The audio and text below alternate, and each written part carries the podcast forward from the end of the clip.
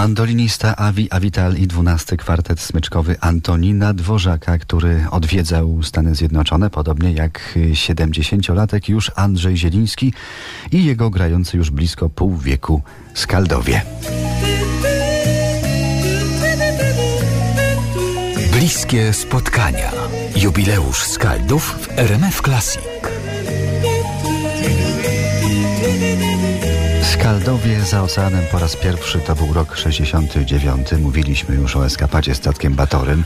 Wtedy to Andrzej Zieliński przerwał studia pianistyczne na Krakowskiej Akademii Muzycznej, bo nie pozwalała na studia kariera po prostu. A potem była Ameryka po raz drugi, początek lat 80. Za oceanem zastał Skaldów stan wojenny.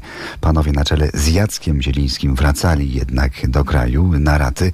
Andrzej Zieliński wybrał emigrację. Chciał pobyć trochę w kolebce jazzu, rocka, poeksperymentować muzycznie. Z tego pobytu wieloletniego, jak się okazało, wyniknęło dla Andrzeja Zielińskiego sporo korzyści. No cóż, y, obcując muzyką amerykańską, nauczyłem się bardzo wiele, bo to po prostu jest duża szkoła, jak się gra na co dzień z amerykańskimi muzykami.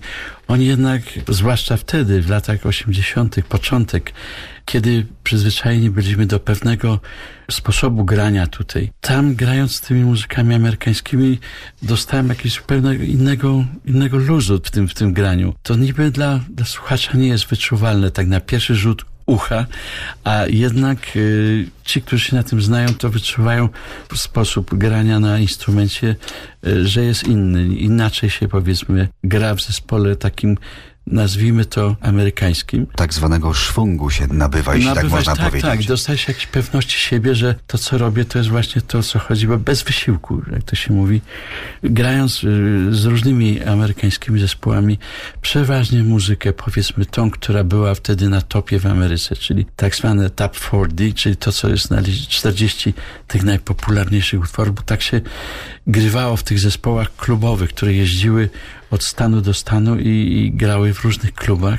No jest to, to była duża szkoła dla muzyka, który już przeżył wszystko w Polsce. No w Polsce pan dostał, otrzymał nagrody, no wszystko, Wszystkie, prawda? wszystkie możliwe muzyki zostały przeze mnie skomponowane od piosenek począwszy na dużych formach, skończywszy typu Krywań, czy Stworzenia Świata, część druga, czy muzyka baletowa, Podróż Magiczna, czy praca z orkiestrami.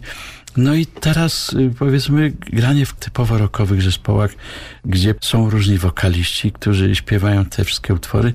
No była taka sytuacja, że w czasach, kiedy bardzo chciałem tam pojechać i jakoś być u źródeł, jak to się mówi, to nie dane nam było tam wyjechać. Jakoś zawsze znajdowały się przeszkody, żeby y, nie, nasz zespół nie może wyjechać. Wszyscy wyjeżdżali, tercet egzotyczny 20 razy, a my jakoś ani razu.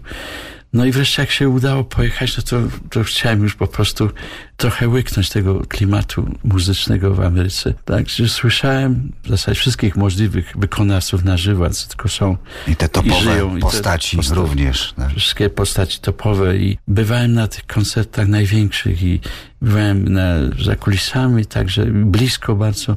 Także to jest duże doświadczenie. Za te amerykańskie kulisy wejdziemy z Andrzejem Zielińskim za chwilę. Posłuchamy idoli lidera grupy Skaldowie. To są bliskie spotkania. Teraz Aleksander i z tego filmu muzyka Wangelisa.